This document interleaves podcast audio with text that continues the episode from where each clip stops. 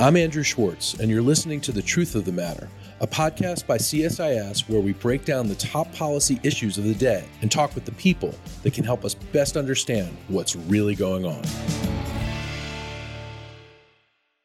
To get to the truth of the matter about TikTok and the surrounding controversy and talk of a TikTok ban on national security grounds, we have with us Jim Lewis, who is a senior vice president at CSIS. Jim, before we get into the whole thing about the Restrict Act that Warner and Thune have put forward and has a bipartisan group of U.S. senators behind it and potentially the White House as well, I want to ask you can you frame this issue that we're dealing with about TikTok? Because I think not a lot of people truly understand what's going on. You know, it's pretty straightforward because this is, once again, no one trusts China and no one should trust China. And in 2017, the Chinese passed a law that said that all Chinese companies must cooperate with the Ministry of State Security if it asks them to. No appeal, no court cases, no saying no the way Apple did. You have to cooperate. So that means if MSS showed up at ByteDance Central in Beijing and said, give us the data, they have to say yes. It doesn't matter what they're doing today. They could be saints. And if MSS shows up tomorrow, they could do it. So distrust of China is number one. So just to be clear, Jim, MSS is what? The Ministry of State Security, okay. the Chinese intelligence agency. And um, nobody trusts China, perfectly understandable. Uh, second, people are very uncomfortable with social media, not just TikTok, but all social media. And so you saw the senators complaining about how, you know, their children were watching these uh, videos. And yeah, Joe to, Manchin said his, he had to learn about TikTok from his granddaughter. Well, and that's which that's, doesn't give me a lot of confidence if they're if they're actually dictating policy about it's this. better than it used to be on the hill. So you got to look on the bright side. The third part is that our failure to have adequate privacy protections makes people uncomfortable in general, and the fears about influence operations widely misplaced when it comes to TikTok, but. People are for ever since 2016, people have been afraid that foreign powers have been exploiting social media to um, gull Americans into politically dangerous positions. Well, and there's no question that the Russians and North Koreans and Iranians have been doing that, right? They've all tried it, and the Chinese too, mean, with varying degrees of success. The way I usually put it is if the Russians had done absolutely nothing in 2016, do you think the outcome of the election would have been different? They didn't do absolutely nothing, and we don't know what they're up to now. Chinese propaganda really isn't that good. I mean, having watched tons of it, I mean, a lot of it is, you know, Xi Jinping is really great. And if we just all recognize that, things would go so well. And oddly enough, that doesn't get a lot of traction in the rest of the world. But that's not to say they aren't trying, and it's not to say something that we should be paying attention to. But the biggest problem for TikTok is China is the world's largest espionage power. TikTok is something you voluntarily download onto your phone, and you have no idea what's in it, right? So you're ceding control potentially to, of your phone, you're creating a venue for downloading spyware. Do you know when what's in an update when you download an update? You have no idea. So capture the updater, standard tactic in cybersecurity. And that's what people are worried about. You have an untrustworthy host government that has complete control over its companies, that has the potential for serious espionage. Okay, so, but to complicate this, I don't know a teenager, and I've got three of them, or two of them, and one who just became a not teenager, that don't have TikTok on their phones. And clearly, politicians themselves, people on the Hill have started using it in their campaigns. And so it's something that people on the Hill have used, people in business are using in America, and American teenagers and 20 somethings are all about TikTok. And so I think it's been downloaded a billion times uh, around the world, right? It is the fourth largest of these social media platforms. The first two are American, the third is WeChat, the Chinese one. Um, it's got a tremendous presence, but there's this risk. There's the somewhat exaggerated risk that the Chinese will use it to pump propaganda. And there's the very definite risk that they'll use it to download spyware.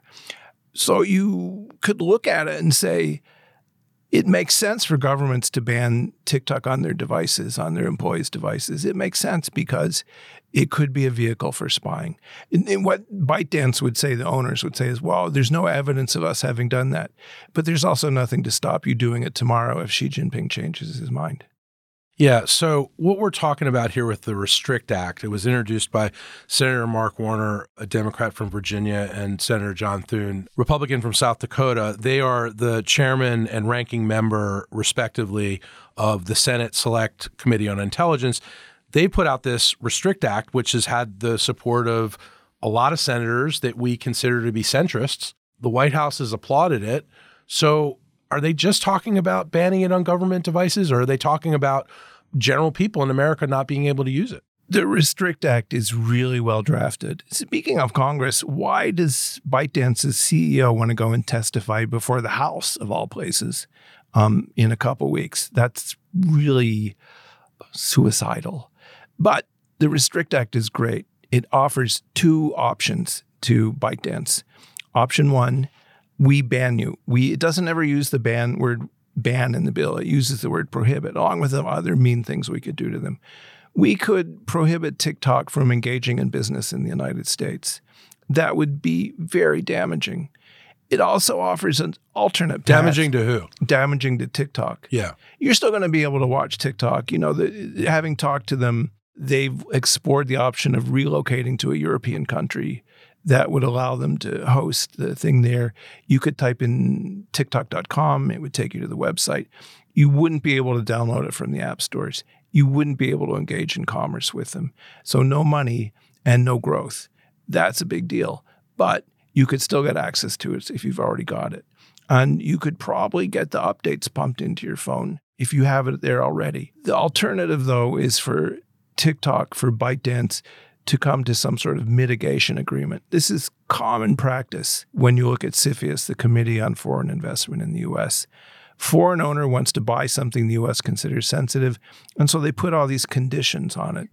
Confusingly, they're called NSAs, National Security Agreements. And it says you need an oversight board composed of retired admirals and generals. You need to guarantee certain things. You need to restrict access of the foreign owner. You need to provide us a way to watch what you're doing. There's things you could do that would mitigate risk, but ByteDance has to make a choice. Do they want to tough it out? They say they'll go to court. They say they'll move offshore and say, no, take a hike, America. Or will they knuckle under and take the mitigation agreement? So far, they've refused to do mitigation because it's been pending in CFIUS for about two years, which is almost a record. But they say, people at TikTok, that they've been negotiating, as you just pointed out, with CFIUS. And so they say they're doing their part. Are they really doing their part? I mean, this has gone on for two years, and now the media coverage of this seems to be spiraling not in their favor no one is on board with TikTok. I mean, maybe millions of uh, users are on board, but in the the Washington policymaking circles, there's nobody who's going to stand up and defend TikTok. Correctly or not, nobody's on TikTok's side. The dilemma for them is that the bill, when it's passed, takes the authority away from CFIUS and gives it to the Department of Commerce. So all the negotiation they've done has been for naught. If they were smart, they'd do a deal as soon as they could, but I doubt the committee would agree to it because they know legislation is pending. So the CFIUS window has closed. Now we'll see what Commerce is able to do. So, what is the Biden administration's position on this? The Biden administration supports the bill. The Biden administration is willing to, they have the authority to ban TikTok on government devices, right? And they've done that. So, you have a government issued phone, can't download TikTok on it. That's a good idea because it could be this portal for spyware. But they can't go further than that. The bill attempts to give them additional authorities. One of the problems is that this is not the first time we've we've done this dance with TikTok. The Trump administration issued an executive order banning TikTok and it was thrown out of court. TikTok challenged it in court.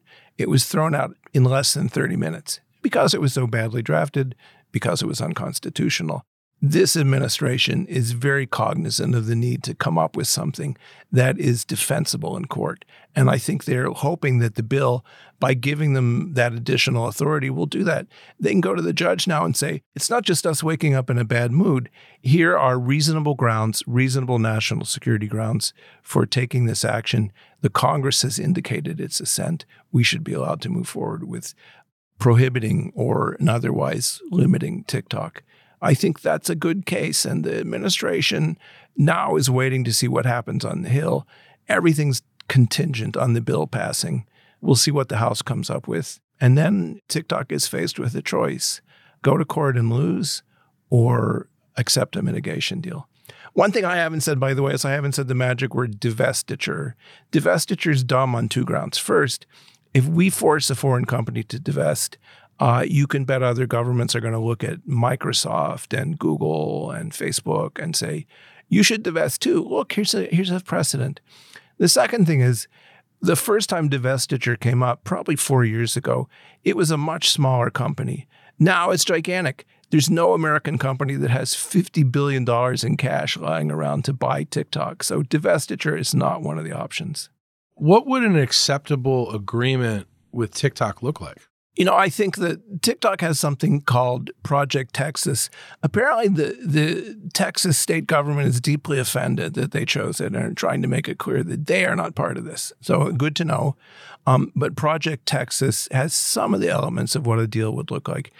You need some sort of oversight board. You need a, a security board of trustworthy, usually former American officials who will watch what TikTok does. You need all those retired admirals and generals out there. Two, you need some insight into where the data is stored, where the data is going, and what the algorithm is doing. TikTok's been reluctant to do that because the algorithm is a gold mine. They don't want to share it, but they're going to have to share some details and give people insight into how it works. So that's mainly it transparency in operations, oversight, and a degree of control that would let some third party entity, people talk about Oracle, pull the plug if it looked like things were going the wrong way. Do you, Jim Lewis, think that that would be acceptable? I do. I've worked with CFIUS in the past. Uh, no one has ever complained about one of these mitigation agreements. So the issue now is politics. One, is any deal acceptable to people? Because part of what's going on there is at least one side in our famous two party system hopes to show that the other is soft on China. That's a drawback. So is any deal going to be seen as soft on China? The second one is there's a lot of these mitigation agreements. CFIUS does them all the time, where a foreign owner gets ownership of a sensitive American company, in this case, Musical.ly, and there are conditions put on it that reduce the risk. I think we could do that. No one has ever complained about one of these mitigation agreements. No one has ever come back and said, hey, it's not working, right?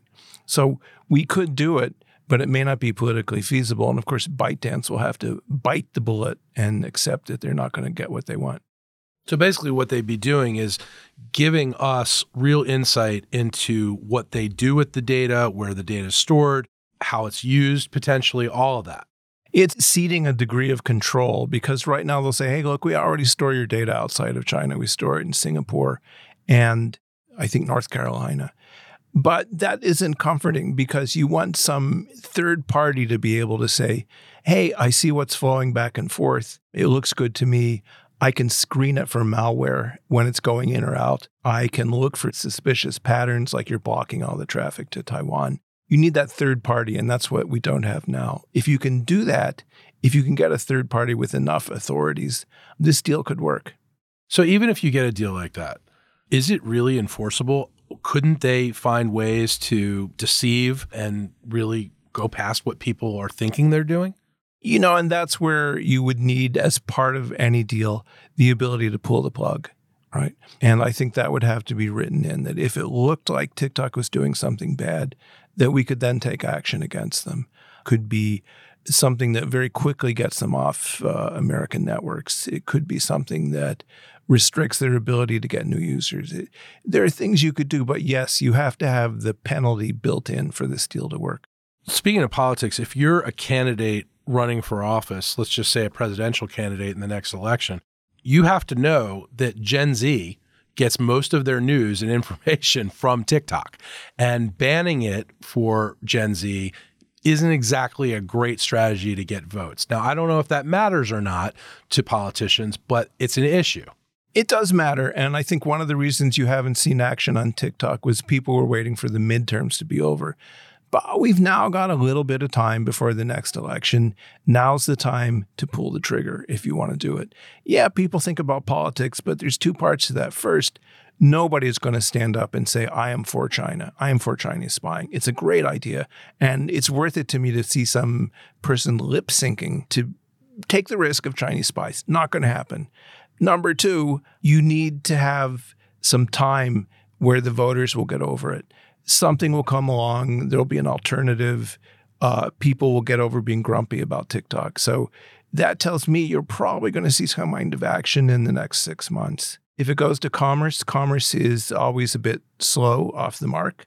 It may take longer than that, but that argues for Congress to do something and for ByteDance to admit that the battle's over. It needs to come to a deal.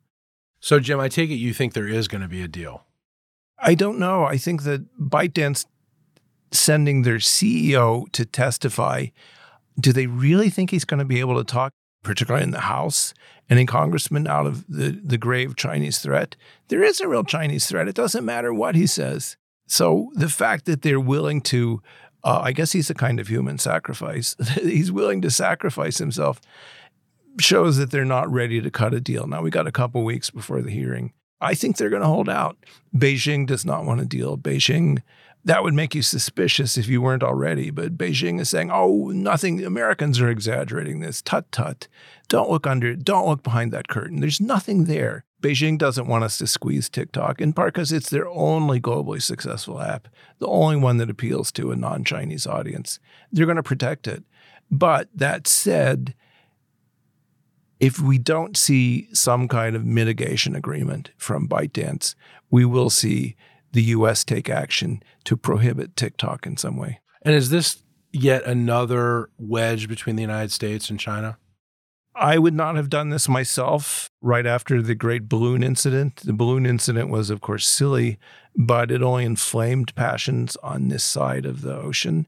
This is not a good time to be standing up and saying, don't worry about Chinese espionage everything is fine. So, yeah, in some ways, this was bound to happen. The Chinese have been doing this. I was looking in, in my voluminous notes. The first Chinese espionage case I looked at was in 1996 right? I'm sure there were ones before it. That was just the first one I saw. Um, they've been doing this for a long time and they deserve to be called to account. And ByteDance, if it's innocent, is unfortunately caught in the middle. And there are a lot of people who say it probably isn't innocent. Remember tracking probably report- isn't innocent. Is not innocent. That's correct. Remember tracking reporters. Remember some of the other stuff. The the name of the game in espionage has changed considerably in that it's like big data, big data analytics. The Chinese are hoovering up personal data and then figuring out how to exploit and manipulate that data for intelligence advantage. So are they probably collecting everything on TikTok? Probably yes. Now, the caveat there is you don't need to buy the company to get the data. You can do a false front company and buy it on the open market. You can probably scrape it off the internet. You don't need to own the company, but that doesn't mean the Chinese aren't collecting the data. They are. Probably a little easier by with having ByteDance in Beijing, but there is real risk here, and there's no easy way to fix it other than keeping them out or coming up to some agreement that makes it harder for them to do bad things. What are some of the bad things that they could do with this data? So, part of it is influence operations. If you have a better sense of the American public, you can better design influence operations. The Chinese are handicapped there. I personally have watched hundreds of TikTok videos as a research exercise, and I still feel no strong urge to burst into the Chinese national anthem. So I'm not, you know, not too worried about that. Has it influenced you? It, I'm a bit cynical, but I think most of my fellow citizens are almost equally cynical. Sure. The other part to this is you could look for patterns that identify intelligence opportunities. It's not blackmail. We've never seen the Chinese do blackmail. And remember, they stole everyone's data in the OPM hacks in 2015. But they could look for patterns that suggest this person should be tracked when they come to China. This person is a target for recruitment. This person is has access to valuable information, and we might want to put one of our best hacker teams on breaking into their stuff. We don't know all the ways that people use data now. We do it, they do it. That's the name of the game. And so having ByteDance scraping millions of Americans' personal data could be useful. The big fear, of course, is is biometrics that you're going to be able to get voice and face and other biometric data that either give you the ability to do something fraudulent or that give you clues, insights into what people are, people's activities are. It's a whole new world when it comes to spying, and it's not James Bond. So when you're saying getting access to people's voice, video, you're really talking about the potential for deepfakes. And you don't need to own the company to do that, but you might have a little bit of an advantage. I think that's where people are right to be concerned about Chinese espionage efforts that involve the collection of massive amounts of data. And closing ByteDance down won't fix that, but it does narrow the scope a little bit. So, Jim, can we expect a nationwide ban on TikTok at some point in the near future? The bad news is that, and we've told this story a million times at CSIS, and not just me, but like Jude and others. In 1980, Deng Xiaoping inherits China. He realizes it's a complete basket case after Mao. And he says only by opening to the West can we rebuild. And part of that rebuilding was espionage. But another part was the close integration of the two economies. And so we spent 35 years getting closer and closer to China. And it's not going to be easy to unravel that in a very short time. And where TikTok fits into that is TikTok is just one of the Chinese software platforms that are available in the United States. Most of the times you don't know. It could be open source from China, open source software from China. It could be something called SDKs, software development kits, Chinese source. You are a, an American coder, an American company. You want an easy way to create a web app. You use an SDK. And so, to use one example that I've heard, I don't know for sure, I've heard Airbnb is based on Chinese software. Jim, I had no idea Chinese software was used with Airbnb. We've integrated our two tech sectors. The Chinese are as dependent as we are on our stuff, and that makes them exceptionally nervous. But TikTok is just one of many. Jim Lewis, thank you very much for giving us some really good insight into what's going on with TikTok. Fun as always. Thanks for having me. If you enjoyed this podcast, check out our larger suite of CSIS podcasts. From Into Africa, The Asia Chessboard, China Power, AIDS 2020, The Trade Guys, Smart Women, Smart Power, and more. You can listen to them all on major streaming platforms like iTunes and Spotify. Visit csis.org slash podcasts to see our full catalog